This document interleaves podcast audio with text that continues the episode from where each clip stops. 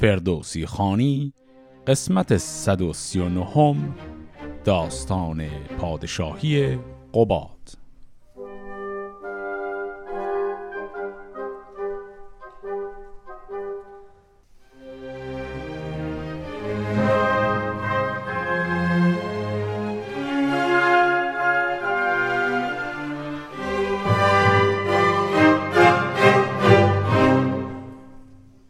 در قسمت قبل دیدیم که بلاش پسر کوچک پیروز بعد از اینکه پدرش به نبرد میره علیه شاه تورانی به نام خوشنواز و کشته میشه این بلاش به تخت پادشاهی میشینه و یک وزیری هم داره به نام سوفرای که حالا این آقای سوفرای خودش شخصا تصمیم گرفته با خوشنواز بجنگه برای انتقام کشته شدن پیروز.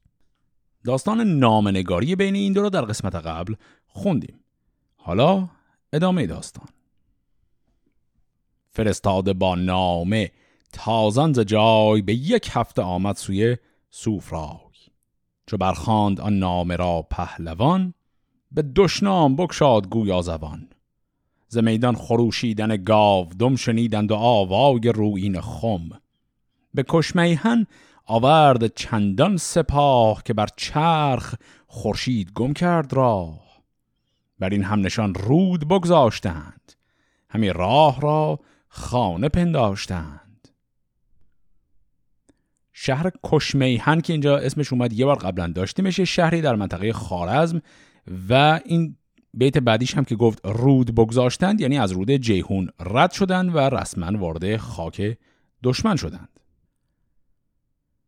چون آگاهی آمد سوی خوشنواز به دشت آمد و جنگ را کرد ساز به بیکند شد. رزمگاهی گزید که چرخ روان روی هامون ندید. اینجا بیکند هم نام یک شهر دیگری هست. یک بار در داستان افراسیاب نام این شهر رو قبلا داشتیم. و از این روی پرکین دل سوفرای به کردار باد اندر آمد جای چو شب تیره شد پهلوان سپاه به پیلان آسوده بربست راه. طلایه همی گشت بر هر دو روی جهان شد پر آواز پرخاش جوی. عو پهلوانان و بانگ جرس همی آمد از دور و از پیش و پس. چون این تا پدید آمدان تیغ شید در و دشت شد چون بلور سپید. دو لشکر همی رزم را ساختند درفش بزرگی برافراختند. از آواز گردان پرخاش خر بدرید مرجده ها را جگر. هوا دام کرگس شد از پر تیر زمین شد ز خون سران آبگیر. به هر سو که دیدی تلی کشته بود که را از یلان روز برگشته بود. به جنبید بر قلب یه سوفرای یکا یک سپاه اندر آمد ز جای. و آن روی با تیغ کین خوشنواز بجنبید و آمد به تنگی فراز. یکی تیغ زد بر سرش سوفرای. تو گفتی که گردون برآمد ز جای. بجست از کف تیغ زن خوشنواز به شیب اندر انداخت اسب از فراز. بدیدان که شد روزگارش درشت انان را بپیچید و بنمود پشت. چو باد دمان از پسش سوفرای همی تاخت با نیزه سرگرای. بسی کرد از آن نامداران اسیر بسی کشته شد هم به شمشیر و تیر. همی تاخت و پیش کهندز رسید به ره بر بسی کشته و خسته دید. ز بالا نگه کرد پس خوشنواز سپه را به هامون نشیب و فراز. همه دشت پر کشته و خواسته شده دشت چون چرخ آراسته سلیح و کمرها و اسب و رهی ستام و سنان و کلاه مهی همی برد هر کس بر سوفرای. تلی گشته چون کوه البرز جای. ببخشید یک سر همه بر سپاه نکردن در آن چیز ترکان نگاه. به لشکر چنین گفت که امروز کار به کام دل ما بود این روزگار. چو خورشید بنماید از چرخ دست بر این دشت خیره نباید نشست. به کین شهنشاه ایران شویم بر این دز به کردار شیران شویم. همه لشکرش دست بر بر زدند همی هر کسی رای دیگر زدند. بر این هم نشان تازه خم سپهر پدید آمدان زیور تاج مهر تبیره برآمد ز پرده سرای. نشست از بر بار بر سوفرای. خب تا اینجا رو بخوایم یک مروری کنیم دیدیم که در این نبرد سوفرای پیروزی رو به چنگ آورد و لشکر خوشنواز که تار و مار شدن یک حجم زیادی غنایم هم لشکر سوفرای کسب کرد و خود شخص خوشنواز هم از چنگال سوفرای فرار کرد گریخت رفت به جایی به نام کهندز رسید اونجا و پناه گرفت. حالا شب گذشته صبح شده نظر سوفرای اینه که لشکرکشی رو همطور ادامه بدن و برن و این خوشنواز رو هم بگیرند باقی بزرگان نظرهای متفاوتی دارند. حالا ببینیم از اون طرف خوشنواز چه می‌کنه. فرستاده ای آمد از خوشنواز به نزدیک سالار گردن فراز که از جنگ و پیکار و خون ریختن نباشد جز از رنج و آویختن. دو مرد خردمند و گرد و جوان به دوزخ فرستیم هر دو روان. اگر بازجویی ز راه ردی بدانی کان کار بود ایزدی نه بر باد شد کشته پیروز شاه که از اختر سر آمد بر او سال و گنهگار شد زان که بشکست عهد گزین کرد هنزل بینداخت شهد. کنون بودنی بود و بر ما گذشت خنک آنکه گرد درشتی نگشت. از ایران و از خواسته هرچه بود ز سیم و زر و گوهر نابسود از اسب و سلیح و ز تاج و تخت. که آن روز بگذاشت پیروز رخت فرستم همه نزد سالار شاه چه از ویژ گنج و چه چیز سپاه. چو پیروزگر سوی ایران شوی به نزدیک شاه و دلیران شوی نباشد مرا سوی ایران بسیج تو از عهد بهرام گردن مپیچ. شهنشاه گیتی ببخشید راست مرا ترک و چین است و ایران تو راست. خب پس این پیغام آقای خوشنواز بود. داره پیام صلح میده که اعلام شکست کنه که خب تا حالا هرچی غنایم جمع کردیم مال تو. علاوه بر اون گفت که تمام اون غنائم که از شخص شاه از شخص پیروز ما جمع کردیم یعنی زره پیروز و چیزهای از این قبیل اینها رو هم همه ما به تو پس میدیم. به عنوان نشان حسن نیت و پذیرفتن این شکست. و خب دیگه تا همینجا بس کنیم. و باز همین رو تکرار کرد که پیمانی که بین دو کشور ما در زمان بهرام بسته شده این رو حفظش کنیم. گفت منطقه ترک و چین اینا مال ماه منطقه ایران. مال شما اون مرزی که بهرام گذاشت برگردیم سر همون مرز. این شد حرفهای آقای خوشنواز. حالا واکنش سوفرای به چه شکله؟ چو بشنید پیغام او سوفرای بیاورد لشکر به پرده سرای. فرستاده را گفت پیش سپاه بگویان چه بشنیدی از رزم خواه بیامد فرستاده خوشنواز بگفتان چه بود آشکارا و راز. چون این گفت لشکر که فرمان تو راست بدین آشتی رای و پیمان تو راست. بدیران نداند کسی از تو به به ما بر توی شاه و سالار و مه. چون این گفت باز سرکشان سوفرای که امروز ما را جز این نیست رای که از ایشان از این پس نجوییم جنگ. به دیران بریم این سپه بیدرنگ. چو در دست ایشان بود کیقوباد چو فرزند پیروز خسرو نژاد همان موبد موبدان اردشیر ز لشکر بزرگان برنا و پیر. اگر جنگ سازیم با خوشنواز شود کار بی سود بر ما دراز. کشد آن که دارد از ایران اسیر قباد جهانجوی و چون اردشیر. اگر نیستی در میان قباد ز موبد نکردی دل و مغز یاد. گرو را ز ترکان بداید به روی نماند به ایران جز از گفت و گوی یکی ننگ باشد که تا رست خیز شود در میان دلیران جهیز. فرستاده را نغز پاسخ دهیم بدین آشتی رای فرخ نهیم. مگر باز بینیم روی قباد که بی او سر پادشاهی مباد؟ همان موبد موبدان اردشیر کسی را که دانند برنا و پیر. خب پس اینجا نظر سوفرای رو شنیدیم. سوفرای اول گذاشت که اون پیغامی که از طرف خوشنواز اومده به همه بزرگان سپاه ابلاغ شه که همه بدونن در جریان باشن. اونا گفتن هر نظری تو بدی همین رو قبول می‌کنیم. سوفرای استدلال که کرد این بود که درست خوشنواز رو ما زدیم و عقب نشینی کرده. اما اسرای خیلی بزرگ ایرانی در دستشن. دو موردش رو گفت. یکی شاهزاده قباد که خب کیقوباد هم بهش گفت کی اولش طبعا یعنی پادشاه. گفت که خب قباد در دست اینها اسیره. علاوه بر اون موبد موبدان کشور هم که اینجا برای اولین بار نامش اومده اردشیر اسمش هست گفت اون هم اسیره. و با وجود اینکه خوشنواز الان وضعش خوب نیست اما می‌تونه از اینها استفاده کنه اینها رو بکشه یا تهدید به مرگ کنه و این برای ما خیلی ضرر بزرگیه. ما ممکنه بتونیم خوشنواز رو شکست بدیم اما کشته شدن این دو فرد خیلی شکسته برای خودش. روی این حساب استدلال می‌کنن که پیام صلحش رو بپذیریم. حداقل کاری کنیم که این دو فرد به خصوص قباد که شاهزاده هست نجات پیدا کنن. این استدلال رو که می‌کنه سپاهیان اینطوری واکنش نشون میدن. سپاهش همه خواندند آفرین که این است آیین گفتار دین فرستاده را خواند پس پهلوان. سخن گفت با او به شیرین زبان چون این گفت. که این ایزدی بود و بس جهان بد سگالد. نگوید به کس. بزرگان ایران که هستند دسیر قباد است و با نام دارد شیر. دگر هر که دارند بر پای بند فرستید باز منش ارجمند. دگر خواسته هر چه دارید نیز ز دینار و از تاج و هر گونه چیز. یکایک فرستید نزدیک من به پیش بزرگان این انجمن. به تاراج و کشتن نیازیم دست که ما بی نیازیم و یزدان پرست. ز جیهون به روز دهم بگذریم پی خاک توران دگر نسپریم. همه هرچه گفتم تو را گوش دار چو رفتی یکا یک برو بر شمار.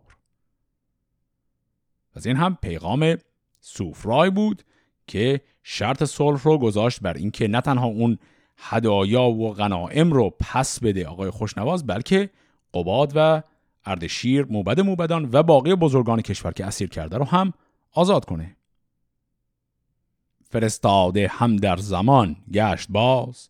بیامد گرازان بر خوشنواز. بگفتان چه بشنید و زو گشت شاد. همانگاه برداشت بند از قباد. هم از موبد موبدان اردشیر کسی را که بودند از ایران اسیر. همه خواسته سر به سر گرد کرد. کجا یافت از خاک دشت نبرد. همان تخت با تاج پیروز شاه. چه چیز پراکنده آن سپاه. فرستاد یک سر سوی سوفرای. به دست یکی مرد پاکیز رای. چو لشکر بدیدند روی قباد ز دیدار او انجمن گشت شاد. همان موبد موبدان اردشیر اسیران که بودند برنا و پیر. بزرگان همه خیمه بگذاشتند همه دست بر آسمان داشتند که پور شهنشاه را بیگزند بدیدند با هر که بود ارجمند. همانگه فروهشت پرده سرای سپهبد به دست بندر آورد پای. ز جیهون گذر کرد پیروز و شاد ابا نام ور موبد و کیقوباد چون آگاهی آمد به دیران زمین از آن نیک پی مهتر بافرین و از آن رزم و پیکار با خوشنواز ز رای چنان مرد نیرنگ ساز که از جنگ برگشت پیروز و شاد. گشاده شد از بند پای قباد. بیاورد و اکنون ز جیهون گذشت از ایران سپاه است بر کوه و دشت. خروشی از ایران برآمد که گوش تو گفتی همی کر شد زان خروش. بزرگان فرزانه برخواستند پذیر شدن را بیاراستند. بلاش آن زمان تخت زرین نهاد که با پهلوان برنشیند قباد. پس این هم شرح استقبال ایرانیان به خصوص بلاش برادر کوچکتر همین قباد از قباد و لشکر سوفرای بود که از جیهون رد شدن و برگشتن به ایران.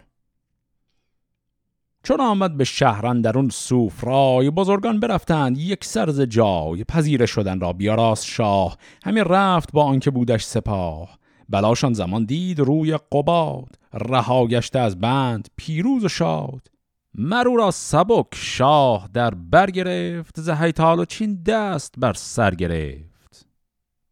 ز راه اندر ایوان شاه آمدند خلید دل و کین خواه آمدند. بفرمود تا خان بیاراستند می و رود و رامشگران خواستند. همی بود جشنی نبر آرزوی ز تیمار پیروز آزاد خوی.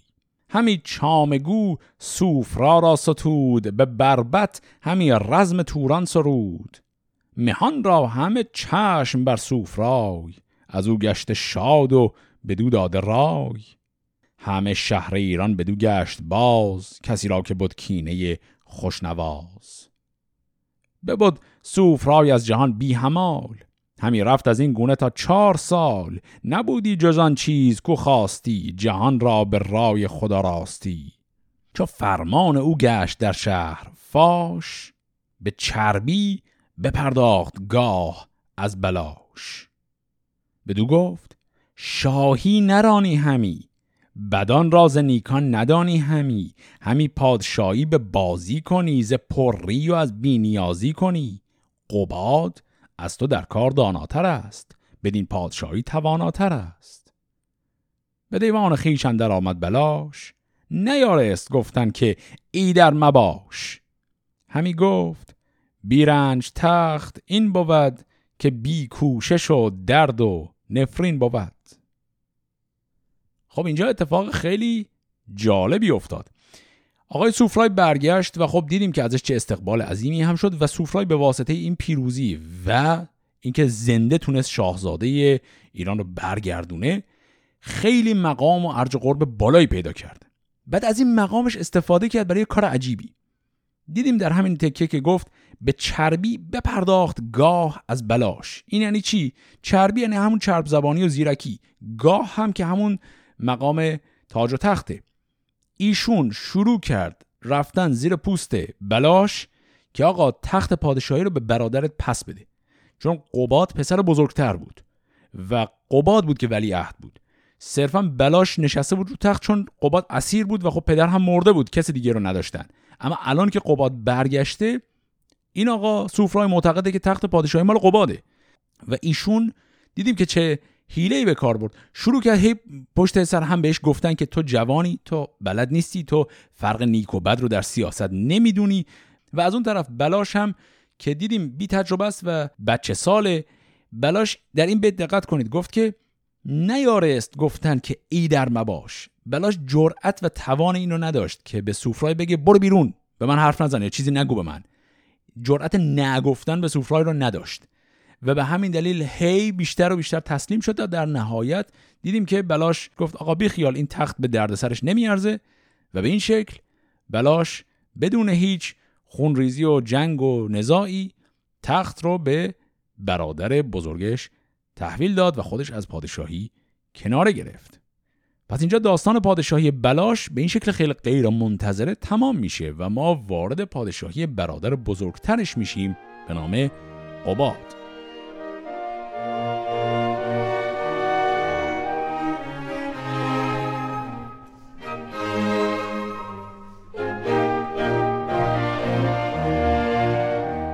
چو بر تخت بنشست فرخ قباد کلاه بزرگی به سر برنهاد. سوی فون شد ز شهر ستخر که آزادگان را به دو بود فخر. چو بر تخت پیروز بنشست گفت که از من مدارید چیزی نهفت. شما را سوی من گشاده است راه به روز سپید و شبان سیاه. بزرگان کسی کو به گفتار راست زبان را بیاراست و کجی نخواست. چو بخشایش آرد به خشمندرون سر راستان خاندش رهنمون. نهد تخت خوشنودی در جهان بیابد به داد آفرین مهان. دل خیش گر دور دارد زکین مهان و کهانش کنند آفرین. هر آنگه که شد پادشاه کژگوی ز کژی شود شاه پیغار جوی. سخن را بباید شنیدن نخست چو دانا شود پاسخ آید درست. چو دانند مردم بود آزور همی دانش او نیاید ببر هر آنگه که دانا بود پرشتاب چه دانش مرو را چه بر سبز آب. چنان هم نباید دل لشکری همی در نکوهش کند کهتری. توانگر کجا سخت باشد به چیز فرو تر شد ز درویش نیز. چو درویش نادان کند مهتری به دیوانگی ماند این داوری. چو عیب تن خیش داند کسی ز عیب کسان برنخواند بسی. ستون خرد بردباری بود. چو تندی کند تن به خاری بود. چو خورسند گشتی به داد خدای توانگر شدی یک دل و پاک رای. گر از آز داری تنت را به رنج تن مرد بی آز بهتر ز گنج. همان را که بخشش بود توشه برد. بمیرد تنش نام هرگز نمرد. همه سر به سر دست نیکی برید جهان جهان را به بد نسپرید. همه مهتران آفرین خواندند. زبرجد به تاجش برافشاندند. خب اینی که شنیدیم خطبه اول پادشاهی آقای قباد بود. نصایحش باز خیلی شبیه نصایح پادشاهان دیگر از اردشیر تا همین پادشاه برادر کوچکتر خودشه همشون محتواشون عین همه. خب حالا ببینیم که جزئیات پادشاهیش و اتفاقاتی که میفته توی دوران پادشاهی آقای قباد به چه صورت هست. جوان بود و سالش سه پنج و یکی ز شاهی ورا بهره بود اندکی. خب از همین بیت اول فهمیدیم سن ایشون هست 16 سال. 3 5 3 5 تا 15 به اضافه 1 16 سال. پس اگر قباد که برادر بزرگتر 16 سالشه میشه حد زد که بلاش که برادر کوچیکتر بود خیلی از این هم باید جوانتر بوده باشه. همین راند کار جهان سوفرای. قباد در ایران نبود کت خدای. همه کار او پهلوان راندی کسی را بر شاه ننشاندی. نه بد مرو را نفرمان و رای جهان پرز دستوری سوفرای. چون این بود تا بیست و سه ساله گشت به جامندرون باده چون لاله گشت. بیامد بر تاجور سوفرای به دستوری بازگشتن به جای. سپه بود خود و لشکرش ساز کرد بزد کوس و آهنگ شیراز کرد. همی رفت شادان سوی شهر خیش زهر کام برداشته بهر خیش.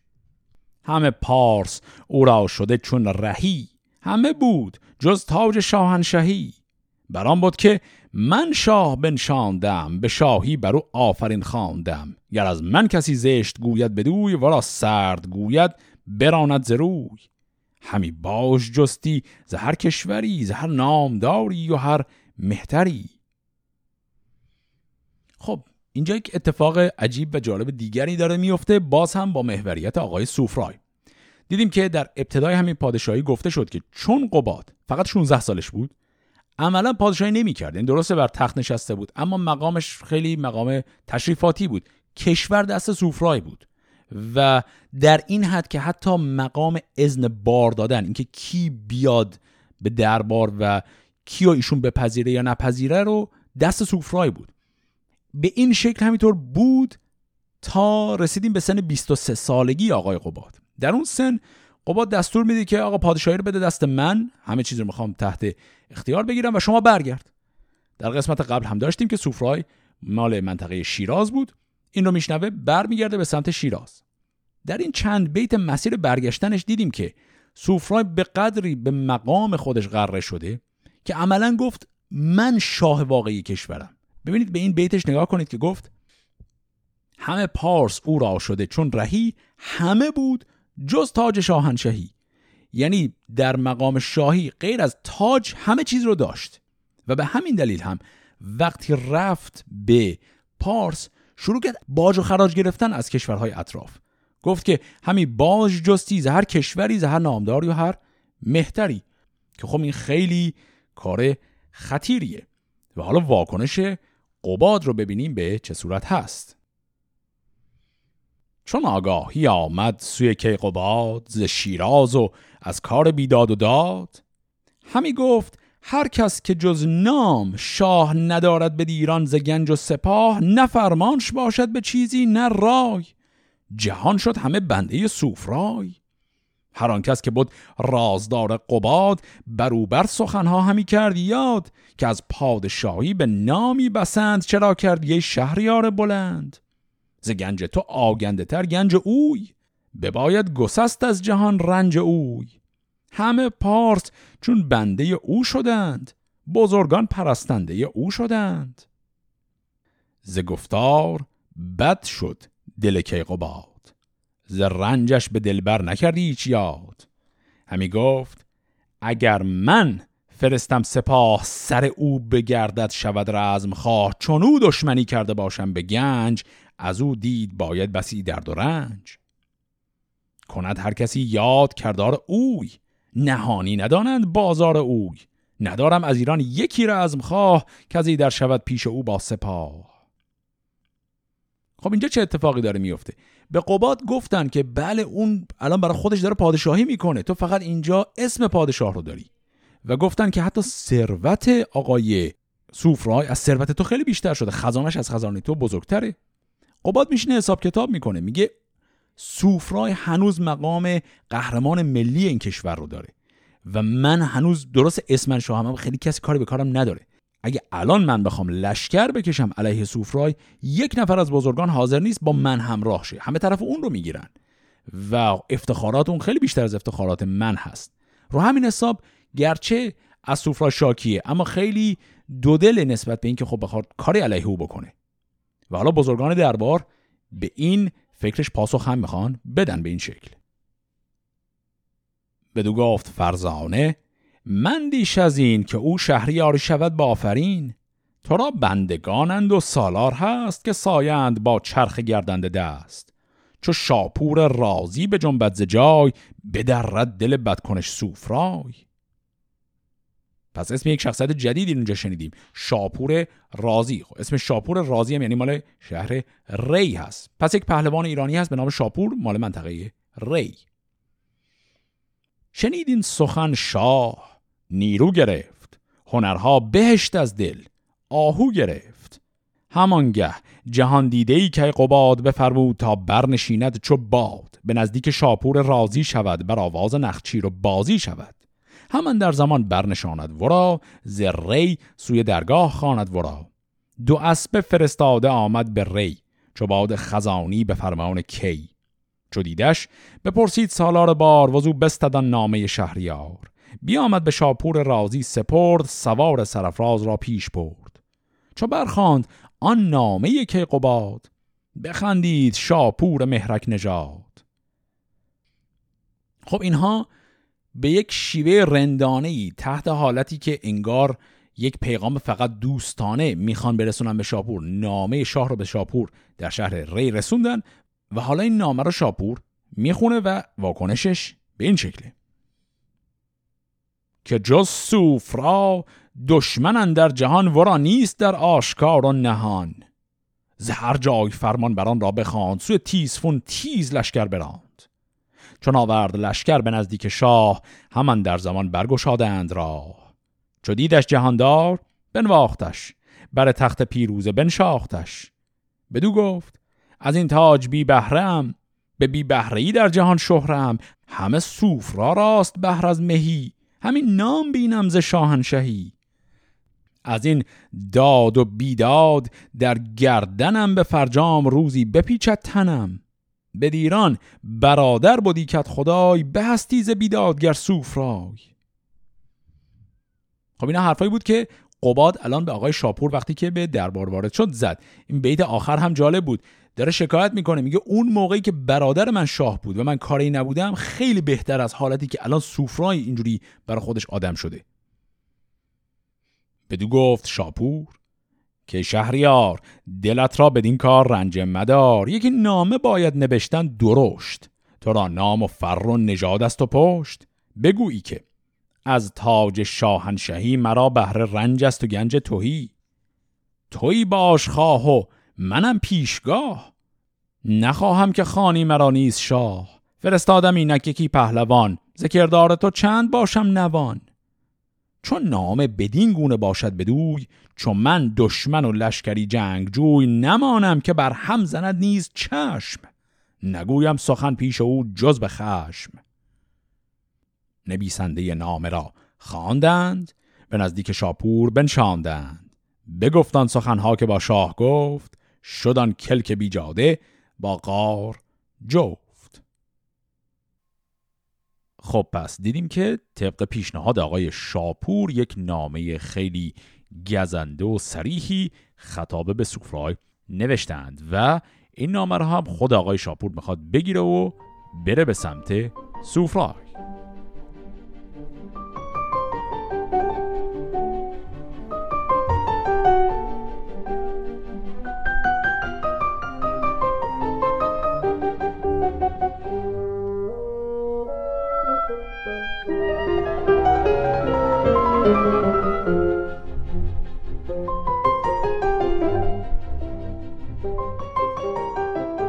چو برنامه بر مهر بنهاد شاه بیاورد شاپور لشکر به راه. گزین کرد پس هر که بود نامدار پراگنده از لشکر شهریار. خود و نامداران پرخاشجوی سوی شهر شیراز بنهاد روی. چون آگاه شد زان سخن سوفرای همانگه بیاورد لشکر جای. پذیره شدش با سپاهی گران گزیده سواران جوشن وران رسیدند پس یک به دیگر فراز فرود آمدند داند و گردن فراز. چو بنشست شاپور با سوفرای فراوان زدند از بد و نیک رای. بدو داد پس نامه شهریار. سخن رفت هر گونه دشخار و خار. چو برخاند آن نامه را پهلوان بپژمرد و شد کند و تیر روان. چون آن نامه برخاند شاپور گفت که اکنون سخن را نباید نهفت. تو را بند فرمود شاه جهان. فراوان بنالید پیش مهان. بر آنسان که برخوانده این نامه را تو دانی شهنشاه خود کامه را. چون این داد پاسخ به دو پهلوان که داند مرا شهریار جهان بدن رنج و سختی که بردم ز شاه. برفتم ز زاول ستان با سپاه به مردی رهانیدم و راز بند. نماندم که آید به رویش گزند. مرا دست ها بود نزدیک شاه همان نزد گردان ایران سپاه. گریدون که بند است پاداش من تو را چنگ دادن به پرخاش من نخواهم زمان از تو. پایم ببند ندارد مرا بند او مستمند. ز یزدان و از لشکرش نیست شرم که من چند پالودم خون گرم به دانگه کجا شاه در بند بود. به یزدان مرا سخت سوگند بود که دستم نبیند مگر دست تیغ به جنگ آفتاب اندر آرم به میغ مگر سرد هم گر سر خوشنواز به مردیز تخت اندر آرم به گاز. کنونم که فرمود بندم سزاست سخنهای ناسود مندم سزاست. ز فرمان او هیچ گونه مگرد چو پیرایدان بند بر پای مرد. پس اینا هم سخنان آقای سوفرای بود که خب دیدیم اشاره می‌کنه که انگار نه انگار من بودم که این رو رفتم نجاتش دادم. یه بچه نوجوانی بود در چنگ خوش نواز اسیر بود. من آوردمش نجاتش دادم به پادشاهی هم رسوندمش. دو تا خدمت بزرگ بهش کردم و الان داره جواب من رو به این شکل میده که دستور اسارت من رو داده. و بعد هم با یه حالت مناعت طبعی گفت که من حاضر نیستم مثلا با تو بجنگم. بیا بیا ببند دست و پای ما بریم. چو بنشست شاپور پایش ببست. بزد نای روین و خود برنشست. بیاوردش از پارس پیش قباد. قباد از گذشته نکردی چی یاد. بفرمود کورا به زندان برند به نزدیک ناهوشمندان برند. به شیراز فرمود تا هرچه بود ز مردان از گنج و کشت و درود بیاورد یک سر سوی تیسفون سپردش به گنجور او رهنمون. پس علاوه بر اینکه سوفرای را اسیر می‌کنن تمام غنائم منطقه شیراز که همه رو سوفرای کسب کرده بود همه رو از اونجا ور میدارن می‌برن به تیسفون که پایتخت کشوره. چو یک هفته بگذشت هر گونه رای همی راند با موبد از سوفرای. چون این گفت پس شاه را رهنمون. که یارند با او همه تیسفون همه لشکر و زیر دستان ما ز دهقان و از در پرستان ما. گر او اندر ایران بماند درست ز شاهی بباید تو را دست شست. بدندیش شاه جهان کشته به. سر بخت بدخواه برگشته به. چو بشنید مهتر ز موبد سخن. به نو تاخت و بیزار گشت از کهن. بفرمود پس تاش بیجان کنند بر او بر دل دود پیچان کنند. بکردند پس پهلوان را تباه. شد آن گرد فرزانه و نیکخواه. پس به این شکل نه تنها آقای سوفرای رو اسیر کردند و آوردن به پایتخت بلکه توطعه مرگ او رو هم چیدن و خیلی هم جالب اون شخصی از درباریان اون وزیری که کل این توطعه ها کار اونه. یعنی کسی که قبلا هی پشت سر سوفرای بدگویی کرد و پیش قباد گفت که برو و این فتنه رو بخوابون. همون آدم اومد و ادامه داد گفت که سوفرای درست اسیره ولی همپیمانان زیادی در تیسفون داره و به همین دلیل بهتره یه جوری کلکش رو بکنیم. تمامش کنیم این قضیه رو. و قباد به حرف او هم گوش داد و آقای سوفرای رو در زندان کشتند. اما به این راحت قضیه تمام نمیشه. فتنه کشته شدن سوفرای گریبان آقای قباد رو می‌خواد بگیره. به این شکل. چون آگاهی آمد به دیرانیان که آن پیلتن را سرآمد زیان خروشی برآمد از ایران به درد. زن و مرد و کودک همی مویه کرد. به نفرین زبانهای ایرانیان بیالود و برخواست راز از میان. براشفت ایران و برخواست گرد. همی هر کسی کرد ساز نبرد. همی گفت هر کس که تخت قباد اگر صوف را شد به دیران مباد. سپاهی و شهری همه شد یکی. نبردند نام قباد اندکی. برفتند یک سر به دیوان شاه ز بدگوی پر درد و فریاد خواه. کسی کو بر شاه بدگوی بود بدندیش بود و بلاجوی بود بکشتند و بردند از ایوان کشان. ز جاماسب جستند چندی نشان که کهتر برادر بود و سرفراز. قبادش همی پروریدی به ناز.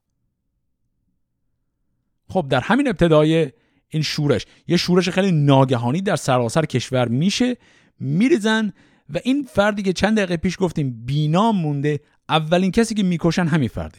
یعنی وزیر قباد که بدگویی کرده بوده پشت سر سوفرای همه می‌دونن که همه چیز زیر سر این آدمه و سری میرن و این رو می‌گیرن و می‌کشن. بعد از اون گفت که می‌خوام برن سراغ جاماسب خب این جاماسب تا حالا اسمش توی داستان نبود. جاماسب جریانش چیه؟ در بیت بعد بلافاصله به ما میگه که جاماسب کی هست. که کهتر برادر بودو سرفراز قبادش همی پروریدی به ناز. ورا برگزیدند و بنشاندند به شاهی بر او آفرین خواندند به داهن ببستند پای قباد. ز فر و نژادش نکردند یاد. خب پس آقای جاماس برادر کوچکتر دیگره. همین آقای قباده. بلاش کلا رفت از ماجرا بیرون. معلومم نیست کجا رفته ولی توی داستان دیگه نیست. اما جاماس یه برادر کوچکتریه. مردم میریزن. جاماسپ رو به پادشاهی می‌گیرن و از اون طرف قباد رو هم اسیر می‌کنند. یکی پور بود سوفرا را گزین خردمند و پاکیزه و بافرین. جوان بیازار و زرمهر نام. که از مهر او بود پدر شادکام. سپردند بسته بدو شاه را بدانگونه بود رای بدخواه را که آن مهربان کینه سوفرای بخواهد به درد از جان کت خدای. پس وقتی قباد رو اسیر می‌کنند میسپارنش به پسر سوفرای نام پسر سوفرای اینجا گفته شد نامش هست زرمهر. گفت که پسر خیلی خوبی هم بوده جوانی بیازار گفت بوده. و میفرستنش میگن که خب انتقام رو بگیر بزن قباد رو بکش.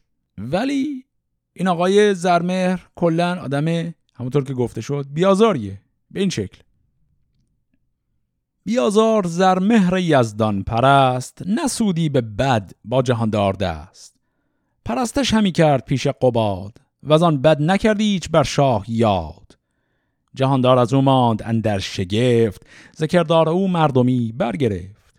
همی کرد پوزش که بدخواه من پراشوب کرد اختر و ماه من. گریدون که یابم رهایی ز بند تو را باشم از هر بدی سودمند. ز دل پاک بردارم آزار تو کنم چشم روشن به دیدار تو. بدو گفت زرمهر که شهریار زوان را بدین بار رنج مدار.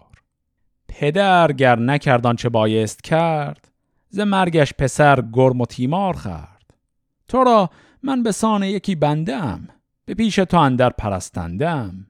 چو گویی به سوگند پیمان کنم که هرگز وفای تو را نشکنم. از او ایمنی یافت جان قباد. ز گفتار آن پرخرد گشت شاد.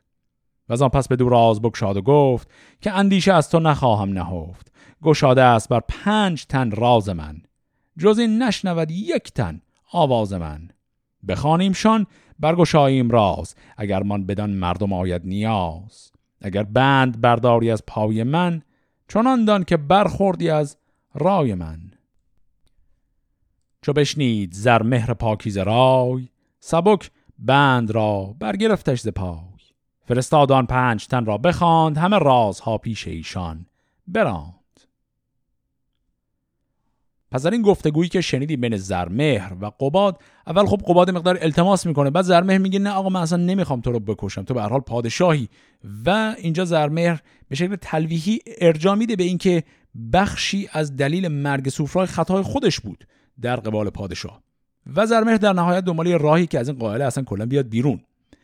در نهایت این اسم پنج تنی هم که اومد قضیه به این شکلی که زرمهر می‌خواد قباد رو نجات بده و بفرسته بره. اما خب نگران این هست که اگر قباد صرفا آزاد شه برمیگرده خب سر تخت پادشاهیش و شر به پا میشه. به همین دلیل قباد میگه من فقط به پنج نفر راز زنده موندن و فرار کردنم رو میگم و این راز فقط بین ما و همین پنج نفر میمونه و بعد من در میرم. و دقیقا همین اتفاق هم افتاد. شب تیره. از شهر بیرون شدند. زدیدار دشمن به هامون شدند. سوی شهر هیتال کردند روی از اندیشگان خسته و راهجوی. بر آن گونه سرگشته آن هفت مرد به دهواز رفتند تازان چو گرد. رسیدند پویان به پرمای ده به ده در یکی نام بردار مه. بدان خان دهقان فرود آمدند ببودند و یک بار دم برزدند. یکی دختری داشت دهقان چون ماه ز مشک سیاه بر سرش بر کلاه. جهانجوی چون روی دختر بدید ز مغز جوان شد خرد ناپدید. همانگه بیامد به زرمهر گفت که با تو سخن دارم اندر نهفت. برو راز من پیش دهقان بگوی. مگر جفت من گردد این خوب روی؟ بشد تیز و رازش به دهقان بگفت که اگر دخترت را کسی نیست جفت یکی پاک هم بازش آرم به جای که گردی بر احواز بر کت خدای. گران مایه دهقان به زرمهر گفت که این دختر خوب را نیست جفت. اگر شاید این مرد فرمان تو راست. مرین را بدان ده که او را هواست. بیامد خردمند نزد قباد چون این گفت که این ماه جفت تو باد.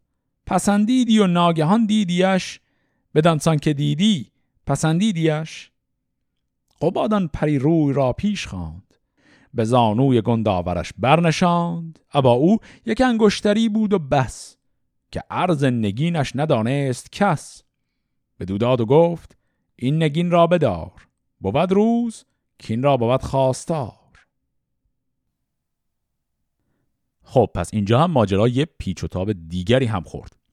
تا حالا چی شده؟ قرار شد این آقای زرمهر به اضافه همین پنج تن ویژگان با پادشاه اینا از شهر خارج شن برن به سمت شرق. کجا می‌خوان برن؟ در نهایت می‌خوان برن به سمت هیتال. و تو مسیرشون رسیدن به اهواز و اینجا ناقافل ایشون آقای شاپور عاشق شده.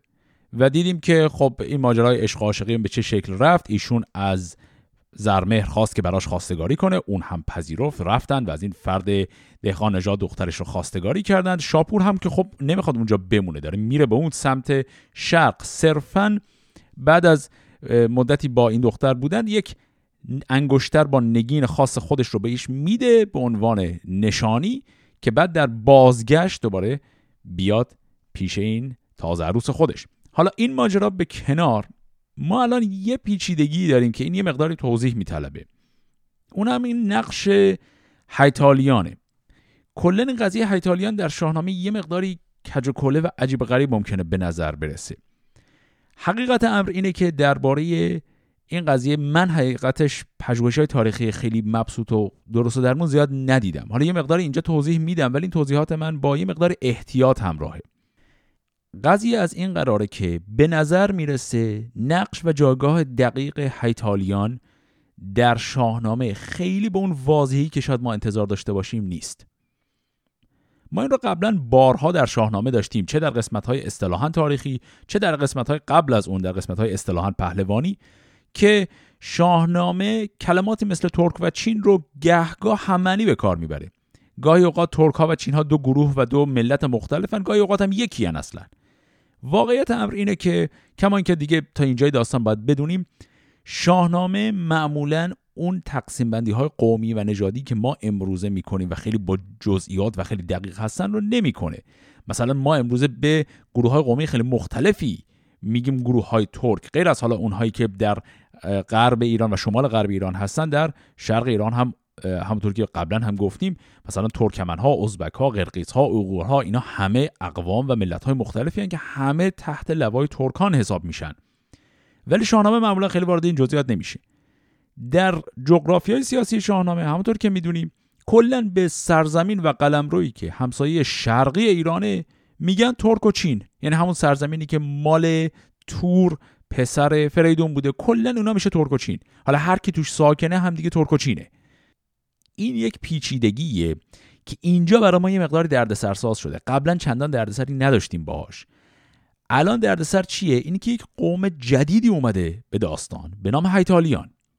و این هایتالیان ما دقیقا برامون واضح نیست توی داستان کجا داریم جاشون میدیم از نظر تاریخی فارغ از شاهنامه در منابع تاریخی دیگه می‌دونیم که هایتالیان قومی بودن که ساکن مناطقی بودن که همسایه شمال شرقی ایران میشه. یعنی یه بخش هایی از اون جاهایی که سابقا توران نامیده می‌شد. در شاهنامه به نظر می‌رسه که هنوز تصور بر اینکه توران یه جایی جدایی از هیتالیان به قوت خودش باقیه. یعنی هیتالیان یه قومن یک سرزمینی دارن یه همسایه ایرانن. بعد اون توران قدیمی که قبلا هم بر پا بودن به همون شکل سابق هستن. حالا این پیچیدگی الان کجا داره نمود پیدا می‌کنه؟ تو همین داستانهای پیروز و قباد. در قسمت قبل گفتم که پیروز وقتی که رفت علیه برادر خودش می‌خواست لشکر جمع کنه که پادشاهی رو به دست بگیره رفت سراغ پادشاه هایتالیان پادشاه هایتالیان هم بهش کمک کرد. بعد یه ذره جلوتر اومدیم دیدیم پیروز می‌خواد علیه خوشنواز بجنگه بعد اونجا خوشنواز زد و پیروز رو کشت قباد رو اسیر کرد. الان قباد آزاد شده. بعد حالا قباد دوباره می‌خواد بره سراغ هایتالیان و کمی جلوتر خواهیم دید که قباد سراغ خوشنواز نمیره. میره سراغ یه کسی که بهش صرفا میگیم پادشاه هایتالیان اسمش رو نمیگه. بعد اینجا همین مسئله است. انگار به نظر می‌رسه که شاهنامه داره بین هایتالیان به عنوان یه قوم و یه ملت که یکی از همسایه ایرانن و تورانیان قدیمی که هنوز هم جور همسایه ایران هستن بین این نوتا داره فرق می‌ذاره. چرا حالا این فرق از نظر تاریخی برای ما پیچیده است؟ به خاطر که در تاریخ واقعی خارج از شاهنامه چون این فرق واقعا نبوده. یعنی من توی این قرائت خودم از این داستان ها هم در قسمت قبل هم در این قسمت من گفتم خوشنواز حیتالیه دلیل اینکه من این رو گفتم اینه که به واسطه دانش ما از تاریخ خارج از شاهنامه ما این رو می‌دونیم که پیروز پادشاه ساسانی به دست هیتالیان کشته شد. یعنی اگر نخوایم به شاهنامه متکی باشیم منابع دیگر به ما میگن که چون این اتفاقی افتاده و پیروز با هیتالیان جنگیده. پس اینکه می‌بینیم این پیچیدگی هست همطور که عرض کردم جوری که شاهنامه به قضیه داره نگاه می‌کنه ممکنه صد درصد منطبق بر تاریخ واقعی نباشه که البته چیز عجیبی هم نیست. اما اینکه حالا خود شاهنامه در درون خودش جغرافیای سیاسیش آیا معنی میده یا نمیده؟ چون اینا به هر حال اگر مثلا خوشنواز همسایه ایرانه بعد خب هیتالیان کجا هستن؟ شمال خوشنوازن شرقشن غربشن بغل دستشن یه بخشی از اون جان یه کشور دیگن این رو شاهنامه انقدر واضح نمیگه و این جزو مباحثیه که های تاریخ بهتری لازم داره. این قضیه پیچیدگی هیتالیان به عنوان یک کشور مجزا از کشور تورانیان چیزیه که جلوتر هم ما باش کار داریم. وقتی که به دوران پادشاهی انوشیروان می‌رسیم هم اونجا این دردسر رو داریم که به نظر می‌رسه اینا دو تا کشور مختلفن و تمام این سالهایی که من الان پرسیدم اونجا دوباره مطرح میشه. پس این رو به عنوان یک میشه گفت علامت سوال کوچکی توی پرانتز بر خودمون داشته باشیم که جای این کشورها رو دقیقا کجا تصور کرده و رابطه این کشورها با هم دیگه به چه شکله خلاصه امر این که آقای قباد می‌خواد یه کاری بکنه خیلی شبیه کاری که زمانی پدرش کرده بود. پدرش رفت پیش هیتالیان تا از اونها کمک بگیره ارتشی جمع کنه تا پادشاهی رو به دست بگیره. قباد هم عین همون کار رو داره میره که بکنه. بدانده یکی هفته از بهر ما همی بود و هشتم بیامد به راه. بر شاه حیتال شد که قباد گذشته سخنها برو کرد یاد. بگفتان چه کردند ایرانیان بدی را ببستند یک یک میان. بدو گفت شاه از بد خوشنواز همانا بدین روزت آمد نیاز. به پیمان سپارم تو را لشکری از آن هر یکی بر سران افسری. که اگر باز یابی تو گنج و سپاه چغانی نباشد گوی با کلاه. مرا باشد آن مرز و فرمان تو را ذکرده نباشد پشیمان تو را. زبردست را گفت خندان قباد که از این بوم هرگز نگیریم یاد. چو خواهی فرستمت بیمر سپاه چغانی که باشد که نازد به گاه. چو کردند عهد آن دو گردن فراز در گنج زر و درم کرد باز. به شاه جهاندار دادش رمه سلیح و سواران و لشکر همه. به پذرفت شمشیرزن سی هزار همه نامداران گرد و سوار. زهیتالیان سوی احواز شد سراسر جهان پر از آواز شد.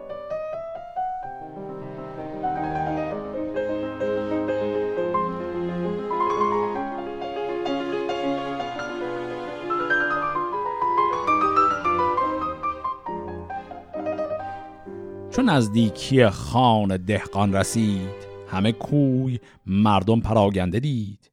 یکی مژده بردند نزد قباد که این پور بر شاه فرخنده باد. پسر زاد جفت تو در شب یکی که از ماه پیدا نبودندکی چو بشنید در خانه شد شادکام همانگاه کسراش کردند نام.